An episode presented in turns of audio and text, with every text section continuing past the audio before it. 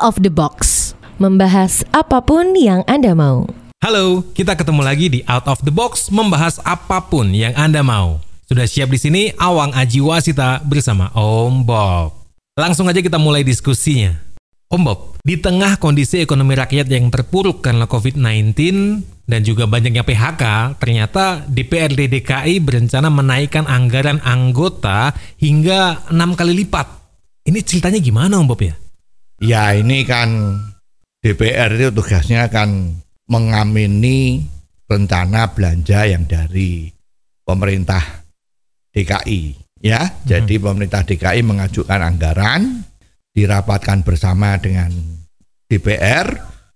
Di sini kita ngomong DPR itu artinya DPRD Jakarta ya. Oke. Okay. Nah, ini terus harus disetujui. Kalau sudah disetujui ya selesai ya. Hmm. Nah, kemarin itu untuk anggaran tahun 2021 itu kok kelihatannya adem ayem ya. Artinya belum ada pembahasan macam-macam tapi deadline-nya itu sudah mepet ya. Nah kebetulan terdapat bocoran. Ya entah bagaimana ini uh, mestinya ada sesuatu yang kurang baik dan ada orang yang baik ya itu yang membocorkan. Dengan demikian terhembuslah rumor yang mengatakan bahwa anggaran untuk gaji dari para anggota DPR ini naiknya luar biasa. Ya. Jadi setahunnya itu untuk anggota DPR yang kurang lebih anggotanya 105 atau 106 tadi itu ya, around seperti itu, itu anggarannya adalah 880 8 miliar sekian ya. Nah, kalau dihitung-hitung itu satu anggota DPR per tahunnya kurang lebih 8 miliar. Kalau dibagi 12 dianggap per bulan itu menjadi 700 jutaan. Wow. Ini rekor. Perlu masuk di rekornya Muri ya. agar uh, memecahkan rekor ya. Kalau rekor Indonesia nomor satu itu toh rekornya gaji paling besar untuk anggota DPR ya. Nah ini kan gagah ya, luar biasa, mecahkan rekor itu luar biasa ya.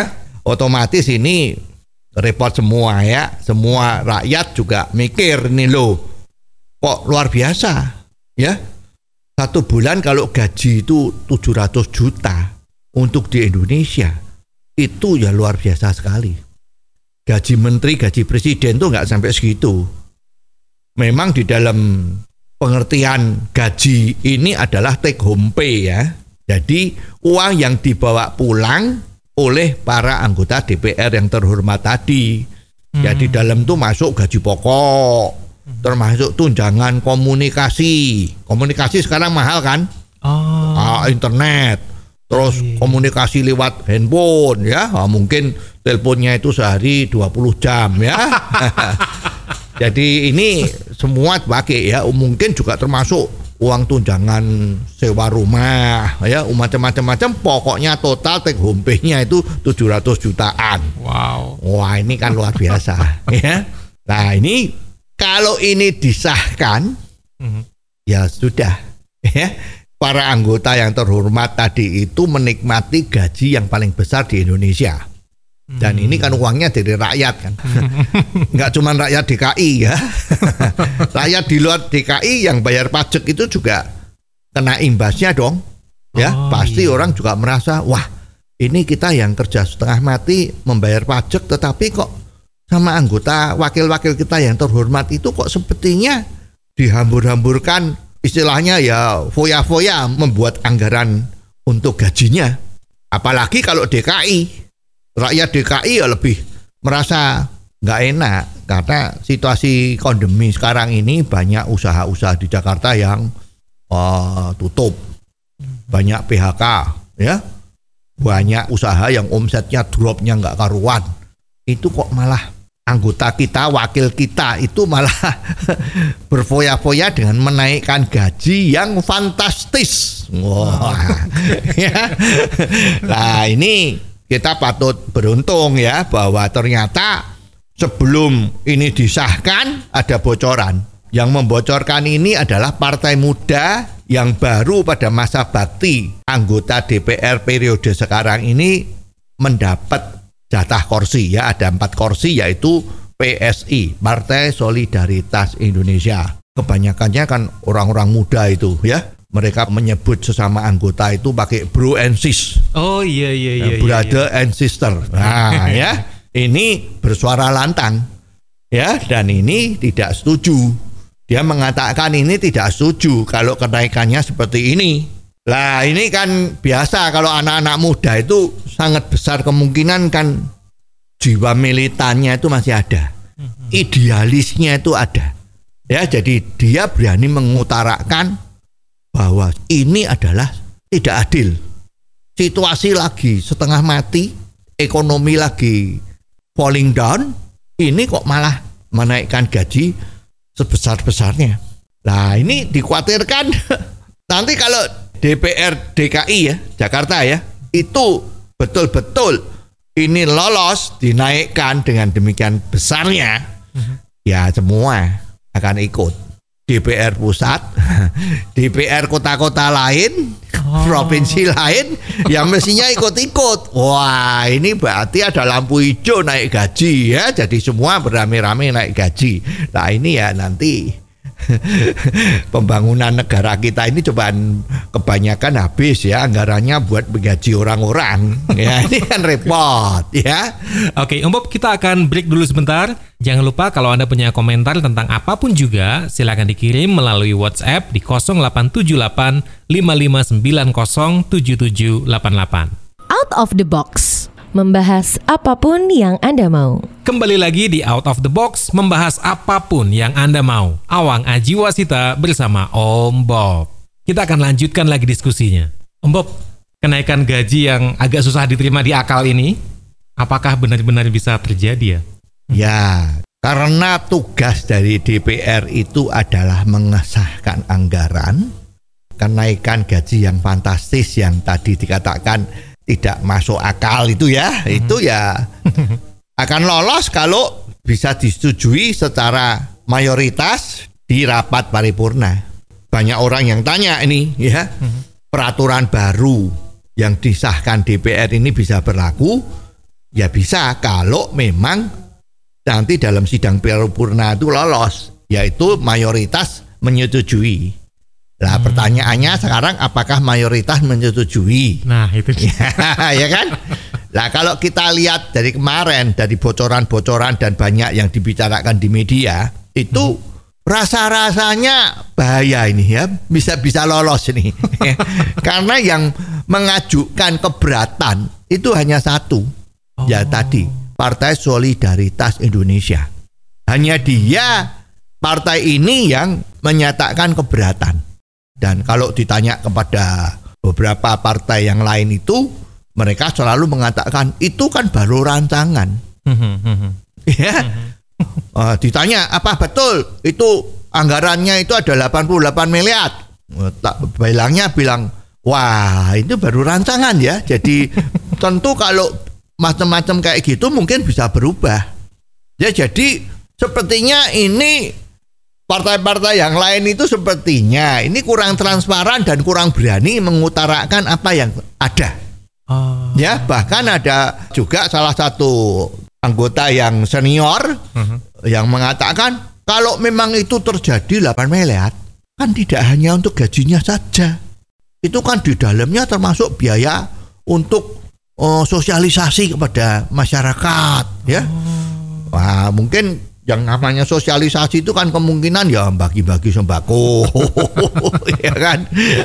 Atau kumpul-kumpul ya memberi ceramah-ceramah atau macam-macam ya lah. Kemungkinan seperti itu ya. Jadi ini repot.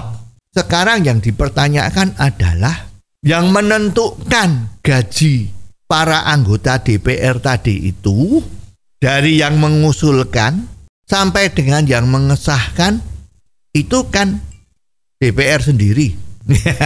ya siapa yang akan menolak kalau dirinya dimuliakan dengan ditambah gajinya gede? Siapa yang nolak? Setuju atau tidak? Kalau gaji kamu naik, yang nentukan yang tanya tadi. Jadi yang kalau suruh nolak berarti para anggota DPR yang terhormat tadi itu kan menjadi penghasilannya berkurang. Ini kan susah.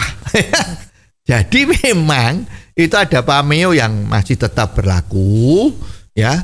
Seorang itu baru kelihatan karakternya kalau dia sudah duduk dalam situasi pemegang keputusan yang bergelimangan dengan uang. Oh. atau harta lah ya. Jadi sekarang ini kan anggota DPR yang terhormat itu kan mempunyai kekuasaan untuk menentukan lolos atau tidaknya sebuah peraturan. Hmm. Nah di dalamnya tadi itu ada peraturan untuk menentukan gajinya para anggota DPR. Oke. Okay. Ya bayangin kemarin yang gajinya take home pay-nya sebulan itu antara 100 sampai 200 juta, tiba-tiba ada rancangan yang minta disahkan mulai tahun depan itu menjadi hampir 3 4 kali lipatnya ya. Jadi tadi itu sebulannya 700 juta tadi itu.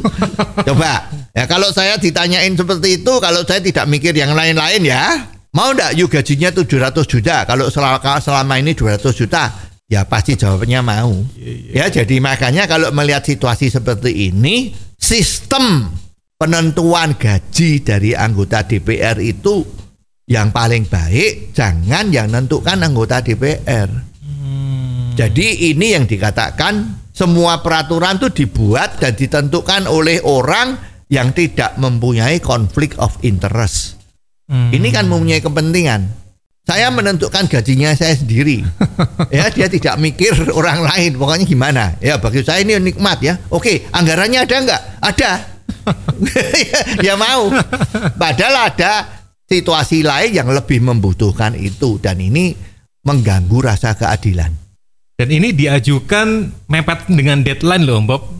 Iya itu, justru itu karena dipertanyakan juga ada apa. Ya konon sudah diminta mana anggarannya, mana anggarannya, tapi tetap tunggu dulu, tunggu dulu, masih belum. Nah sistem anggaran DPR itu kan transparan, bisa diakses lewat internet Ya ternyata akses internetnya ini katanya on off on off. Waduh. Nggak tahu apa ini zaman sekarang yang dunia IT sudah demikian modernnya. Nah, Jakarta itu kan sudah terkenal ya di mana-mana ya namanya kecepatan internetnya itu apalagi DPR itu pasti bagus kan? Iya. Karena yang akses kan seluruh Indonesia ya kan. itu kan tidak mungkin kalau uh, bandwidthnya lemot ya kan? Nah, tapi kok on off on off ya? Nah, ini juga dipertanyakan. Ya lah, terus juga ada isu-isu yang sempat rame ya. Bahwa ini salah satu taktik mencoba untuk membungkam ya. Membungkam supaya tidak protes. Ini kalau perutnya kenyang kan nggak protes ya. Zaman lama udah lama hmm. itu kan selalu kalau perutnya lapar ya rakyatnya berontak ya rakyatnya menjadi rame-rame demo. Itu kalau terjadi perutnya lapar. Ini juga demikian dengan pakai teori yang sama. Kalau ini lapar kemungkinan akan banyak protes dengan situasi sekarang yang terjadi yang dilakukan oleh eksekutif ya. Nah sekarang maka supaya ini tidak menjadi banyak omongan disumpel dengan kenikmatan. Kita akan lanjutkan setelah break ya Om Bob. Kalau Anda punya komentar tentang apa pun juga, silakan dikirim melalui WhatsApp di 0878 5590 7788. Out of the box, membahas apa pun yang Anda mau. Kembali lagi di Out of the Box membahas apa pun yang Anda mau. Awang Ajiwasita bersama Om Bob. Kalau tadi sempat ada anggapan bahwa Jangan-jangan kenaikan anggaran ini terjadi untuk menghindari suara-suara perlawanan kepada eksekutif. Ya, kalau kita mau nekat ngomong kan ini semacam nganu ya, semacam gratifikasi tapi yang diresmikan. Sekarang kalau tidak ada anggarannya, tiba-tiba seluruh anggota DPR itu terus dikasih gratifikasi. Ini misalnya apa ya? Gak tahu deh ya. Mungkin hadiah akhir tahun misalnya seperti itu. Itu kan gak ada anggarannya. Uh-huh. nah itu kan bisa dikategorikan korupsi. Oh. Ya tapi kalau ini anggaran gaji yang dinaikkan dan sudah disahkan oleh DPR sendiri ya dengan rame-rame itu rapi-rapi lah pakai jas wangi-wangi disorot TV itu tanda tangan gitu.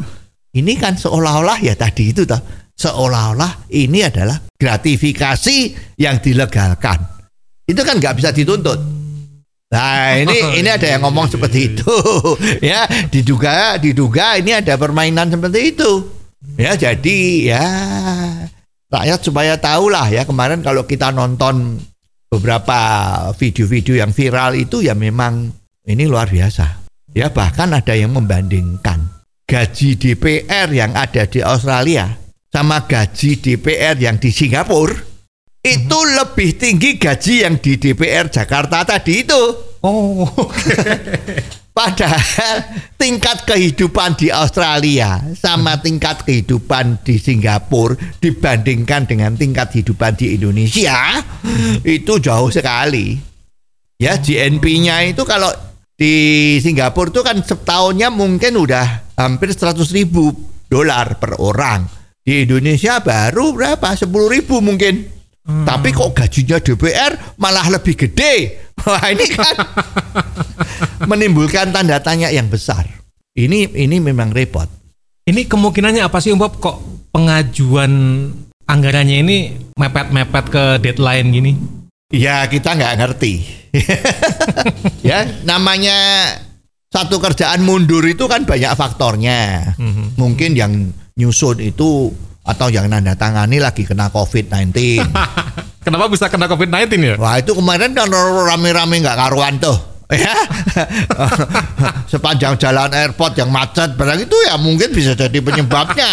Ya juga uh, yang yang pulang dari luar negeri nggak ada karantina tapi disowani barang itu macam-macam. Kan bisa jadi itu penyakit ya. Okay. nah, di samping itu mungkin juga ada ah, tadi itu ya mungkin fasilitas internetnya lelet sehingga kalau nyusun anggaran ini internetnya lelet nggak bisa. Oh. ya. Ya bisa juga yang disengaja. Maksudnya? Nah, kalau yang sudah disengaja itu kan kalau mepet cuman hmm. ada waktu 2 3 hari harus disahkan. Sedangkan rancangan anggaran tadi itu tebelnya itu ada seribu halaman. Waduh. lah itu anggota DPR yang serius mau meliatin lembaran-lembaran itu sampai tidak tidur matanya bahasa Jawanya mendelik ya. okay. minum kopi banyak pokoknya supaya lihat itu juga nggak selesai uh. kalau udah nggak selesai gimana karena harus disahkan uh-huh. dan DPR itu kalau sudah deadline mengesahkan kan harus berhasil disahkan agar supaya kinerjanya DPR itu bagus Okay. Ya tidak peduli yang disahkan itu nanti diralat lagi atau harus dirubah-rubah lagi itu urusan belakang. Pokoknya disahkan dulu. Lah kalau sudah disahkan loloslah anggaran tadi itu. Yang rugi siapa? Rakyat. Sekarang yang dipertanyakan, kenapa kok di dalam mengajukan rencana anggaran belanja tadi itu bisa mundur mundur mundur mundur terus sampai mendekati deadline? Ini pertanyaan yang harus dijawab dan harus diinvestigasi sebetulnya apa yang terjadi. Nah, kemungkinan besar bahwa kalau terjadi penyerahan rancangan anggaran belanja tahunan itu tidak ada sanksinya kalau terlambat, ya jadinya seperti ini. Ya, jadi kalau dikhawatirkan memang itu nggak ada ketentuan. Kalau terlambat, sanksinya apa? Oh. Jadi kejadian rancangan anggaran yang diajukan ke DPR. Hmm. Kalau diajukan DPR itu kan semua anggota DPR berhak untuk melihat. Hmm. Hmm. Juga akses di internet yang dibuka untuk publik juga harus bisa dibuka sehingga banyak masukan-masukan yang diharapkan masuk dari publik dan anggota DPR yang terhormat tadi. Nah, kalau ini mepet-mepet dan online-nya itu on off on off, ini ada apa? Berarti ini kan mempersulit anggota DPR yang menjadi wakil-wakil kita ini untuk meneliti dan juga publik tidak bisa melihat dengan seksama. Walaupun nanti diklaim ini kan sudah diserahkan ke anggota DPR untuk diteliti. Wah, ini udah dimasukkan di websitenya agar supaya publik bisa melihat. Nah itu kan ngomongnya gitu, tapi prakteknya on off. Yang ini prakteknya kurang tiga hari atau berapa hari yang mepet sekali baru dikasihkan. Itu aja udah diminta terus-terusan ya. Dan kejadian ini rasanya nggak cuma sekali. Ya sudah beberapa kali sejak mulainya masa bakti DPR kita yang sekarang ini. Ya lah ini kan jadi problem. Oke, Om Bob kita break dulu sebentar sambil terus Awang ingetin kalau Anda punya komentar silakan dikirim melalui WhatsApp di 0878 5590 7788. Out of the box. Membahas apa pun yang Anda mau. Terima kasih Anda masih terus bersama Awang Ajiwasita dan Om Bob. Tentunya di Out of the Box membahas apa pun yang Anda mau. Sebelum kita lanjut, jangan lupa Anda bisa kirimkan komentar Anda tentang apa pun juga. Anda bisa kirim melalui WhatsApp di 0878 5590 7788. Nah, tadi kita sudah berdiskusi tentang pengajuan anggaran yang mepet dengan deadline. Tapi kalau ini nggak ada aturannya, terus gimana Om Bob? Iya.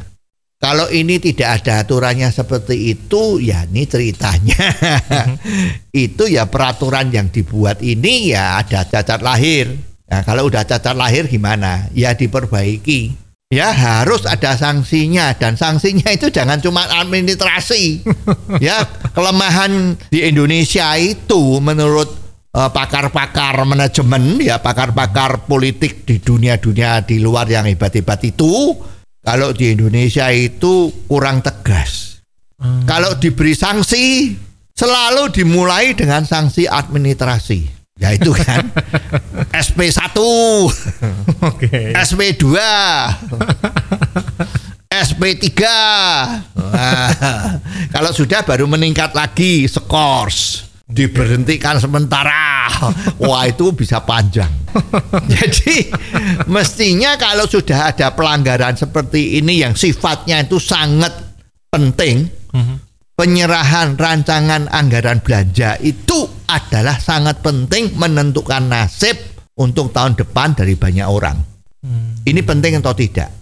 Nah, ini kan kalau ini tidak dianggap penting ya wis ya. Tapi itu nggak sehat. Itu bukan akal sehat. Kalau akal sehat mengatakan ya itu penting sekali.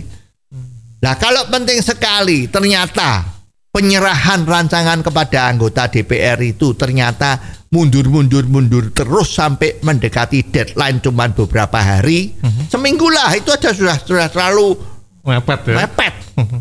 Itu bagaimana? Apa sanksinya? Oke, kalau dikatakan, waduh, ini karena anggarannya kalau Jakarta kan berapa itu? 80 triliun kan? Hmm. Itu memerlukan waktu yang sangat banyak di dalam menyusun, ya kan? Okay, okay, Aku okay. daerah-daerah lain cuma 10 triliun, itu kan kecil ya. Ini 80 triliun. Itu diperlukan waktu yang sangat banyak sehingga tidak bisa selesai Nah itu kesimpulannya ya eksekutifnya itu nggak mampu. Kayak gitu. Kalau nggak bisa menyelesaikan rancangan anggaran belanja berarti ya dia nggak mampu. Nah ini satu. Okay. Ya.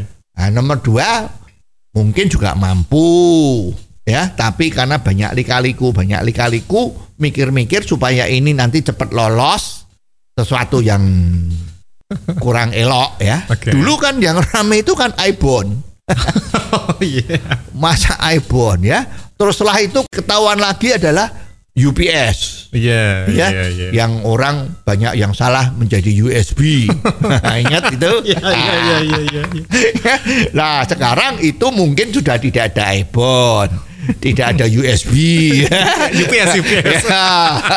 nah tapi sekarang ini ada lagi gaji yang per bulannya tiap orang 700 juta lebih.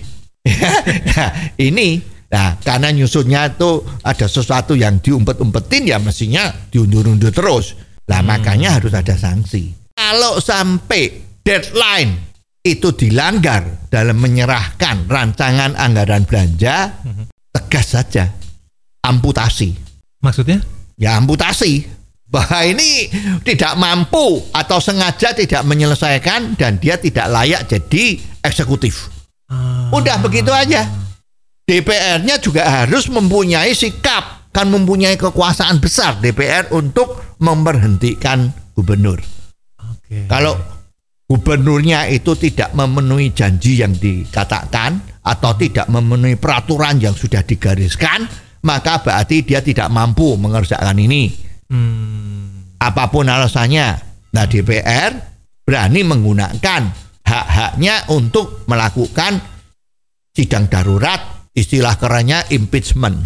Ya, kemarin sempat ada suara-suara kan ini pelanggaran terjadi karena pembiaran sehingga ini COVID yang harusnya eh, mulai melandai naik lagi gara-gara tidak menepati atau melanggar aturan yang telah dibuat sendiri agar supaya di dalam masa Covid ini jagalah distancing, tidak boleh kumpul-kumpul, kok dilanggar sendiri. Ini ada yang sempat yang ngomong, oh, oposisi ya ngomong, wah ini kan nggak bisa kalau caranya begini, ini harus ada adakan impeachment ya. Nah, tapi kok DPR-nya juga diem aja dianggap "Ah, wajar-wajar lah ini yang salah eh, wali kotanya. ya wali kota Jakarta Pusat dicopot Copot. jabatannya ya. Nah, tetapi ternyata apa? Diam-diam sepertinya dia itu menjabat menjadi tim penasehat gubernur. Ini salah satu contoh orang kalau memberi punishmentnya itu tidak benar. Ya yang namanya punishment itu kalau berbuat salah ya udah habis. Jangan ini kalau berbuat salah malah dipromosikan jadi penasehat utamanya. Lah ini orang lain lihat loh ini tuh disingkirkan apa dipromokan. Nah ini kan menjadi tidak kelihatan garis yang jelas. Ini namanya dipecat kok malah diangkat jadi pembantu utamanya. Wah ini jadi aneh. ya nanti lama-lama para para manajer atau para pimpinan daerah itu juga ikut-ikut. Ini kalau ada anak buahnya yang korupsi dipecat dari jabatan tertentu tetapi diangkat dengan yang lain. Karena mungkin orang yang dipecat tadi itu mungkin selama ini mungkin berbaik hati, hubungannya harmonis, sering memberi utup upeti misalnya seperti itu. Oke. Ya udah dipecat di sini dipindah lagi di bagian lain yang basah. Atau paling dikit tidak sengsara. Ya. Oke. Nah ini kan contoh yang jelek. Punishment kok seperti itu. Punishment itu sebetulnya juga udah di dia dihukum agar kapok. Ya jadi ingat itu ada pepatah zaman kuno itu. Kalau ada satu orang yang berbuat salah, dia harus dihukum seberat-beratnya supaya nangis. Ya, bila perlu nangis tujuh turunan. Jangan ke mana-mana, kita akan kembali sesaat lagi. Out of the box. Membahas apa pun yang Anda mau. Anda masih mendengarkan Out of the Box, membahas apa pun yang Anda mau. Awang Ajiwasita bersama Om Bob. Tadi kita sampai di pembahasan bahwa ketika ada sebuah kesalahan, harusnya hukumannya yang bikin nangis sampai tujuh turunan ya Om Bob. Ini seperti kalau kita contoh misalnya ada anjing. Anjing ini kok nakal ya. Misalnya kita punya peternakan anjing banyak gitu ya. ini kok ada anjing yang nakal, wah terus anjingnya diambil, buntutnya dipotong. Oh, Kalau anjing dipotong buntutnya bunyinya gimana? kain-kain pasti. Iya. Kain-kain dan kainnya nggak seperti you ngomong kain-kain gini. Kain-kain, Iya, kain, kain, teriak-teriak terus mati kan. Mungkin bisa kain-kain satu jam itu, ya. Jadi anjing-anjing yang lain kan takut. Oh, iya, iya, iya. Iya. Tunggu tunggu, Om Bob kenapa ngasih contohnya anjing Om Bob? Ntar banyak yang nggak suka loh. Karena selama ini kalau eh, yang dipotong buntutnya itu biasanya anjing. Oh, oke, Jadi contohnya ya juga harus yang real. oke, oke. Ya itu kan banyak yang orang yang suka eh memelihara anjing, tetapi karena buntutnya panjang dipotong biar jadi pendek. Itu kan ada itu ya. Lah, kalau kita contohnya kerah ya, kerah. Mhm. Nah itu kan nggak ada yang kera buntutnya dipotong kan nggak ada. Ya udah, walaupun kalau dari segi wujudnya kan manusia itu ya kalau dari teori evolusi Darwin itu kan asalnya dari kera ya. Ya tapi karena kera nggak ada yang dipotong buntutnya, yang ada anjing dan sudah banyak yang tahu kalau dipotong itu ya kain-kain ya. Nah ini memang seperti itu. Nah sekarang kalau pejabat dipecat tapi dipindah bagian yang lebih terhormat menjadi penasihat utama Ya, apa artinya pecat itu? Apakah ini bisa dibilang akal sehat, Om Bob? Ya, pikir sendirilah. apa ini akal sehat atau tidak? Ya, begitu aja kok repot. Oke, kita kembali ke awal, Om Bob. Apakah benar partai-partai yang lain itu diem tentang kenaikan gaji DPRD ini? Ya, saat kita bicara sekarang ini memang belum ada suara kalau partai-partai yang lain kecuali PSI itu menyuarakan ketidaksetujuan dengan ini. Okay. Ya kalau ditanya beberapa orang mesti masa iya sih, ya toh? Rasanya nggak seperti itu. Nah, kalau ditanya lah berapa angka yang betul nggak bisa jawab. ya, bahkan itu ada anggota DPR yang terhormat kita yang dulu itu kelihatannya mendukung gerakan-gerakan anti korupsi, gerakan-gerakan untuk menuju satu tertib yang lebih bagus. Mhm. Ya dulu ya sebelum pemerintahan yang sekarang ya, okay. ya sebelum eksekutif yang sekarang ini ternyata juga loh kok sedikit suaranya berbeda dengan yang dulu. Oh. Ya dulu dia direkomendasikan untuk jadi anggota karena dia punya pendapat, dia punya value itu bagus untuk membela rakyat kecil ya untuk membela kepentingan yang banyak bukan kepentingan pribadi. Tapi ternyata sekarang loh dalam masalah ini kok sepertinya ikut arus diem. Ya ini kan jadi ya ini namanya tadi itu orang baru kelihatan karakter sesungguhnya kalau sudah ada sesuatu yang mempengaruhi dan konflik dengan kepentingannya itu kelihatan karakternya kalau situasi kayak gini, nasibnya dari PSI nantinya gimana Bob dikeroyok kayak gini? ya ini ini kalau di DPR itu kan memang ya kalau kita lihat filosofinya itu kan mengambil keputusan itu musyawarah secara mufakat. Uh. -huh. Tetapi kalau musyawarah secara mufakat itu tidak bisa dicapai kan pakai voting. Uh. -huh. Ya setengah tambah satu itu putusan menjadi sah gitu kan? Mm-hmm. Nah sekarang kan udah kelihatan nih. Ya. Dari jumlah partai-partai yang ada PSI cuma sendirian. Ya sendiri kalau mayoritas anggota PSI yang masuk di sana itu misalnya ada 70 anggota DPR kan 105 atau 106 lah itu mungkin menang kalau yeah. voting ya kan tapi tah anggotanya PSI cuma empat mm-hmm. yang lainnya itu termasuk yang diem tadi itu mm-hmm. ya Diem tuh kan pertanda setuju ya iya. umumnya loh ya. Nah sekarang ya risikonya apa? Risikonya sudah banyak contohnya itu ya kalau kita bilang harga lombok tuh sekarang katanya di koran itu mengatakan sekilo tiga puluh ribu mm-hmm. ya tapi di pasar kalau kita mau beli sekilo harganya delapan puluh ribu nah terus orang yang mau beli tanya sama yang jual lombok. Loh mbak, bu, ini katanya koran sekilo cuma 30 ribu. Tapi ibu kok jual 80 ribu? hmm. Jawabnya yang pedagang lombok itu apa? Ya sana beli di koran. Nah ini ya sama. Kalau terakhir nanti pada saatnya PSI tetap tidak mau terima gaji yang baru, Nah, semua beramai-ramai bisa ngomong loh. Ya kalau PSI tidak mau nerima ya oke. Kalau nanti jatahnya 700 juta dan PSI tidak mau nerima, ya wes silahkan tidak nerima tidak apa-apa kok. Terima aja tetap 100 juta. Sisanya nanti dimasukkan dikembalikan untuk dimanfaatkan yang lain-lain. Mungkin ditambah ke biaya perjalanan atau biaya rapat dari anggota dewan yang terhormat ya nggak apa-apa ini kan bisa terjadi ya ya ini ini inilah contoh yang besok kita lihat bagaimana ini kita tinggal tunggu aja dua tiga minggu ini bagaimana? ini juga seru ya. Nanti pasti sosmed-sosmed itu viralnya masih rame. Apa yang terjadi nanti kita lihat saja ya. Mungkin ini jadi dagelan Sri Mulat yang lebih lucu dari Sri Mulat yang asli ya. Dan sekian episode kali ini. Terima kasih untuk kebersamaan Anda. Kita akan ketemu lagi minggu depan. Tapi ingat, kalau Anda mau kirim komentar tentang apa pun juga, silakan dikirim melalui WhatsApp di 0878 5590 7788. Atau Anda juga bisa kirim via email. Alamatnya di ombobindonesia.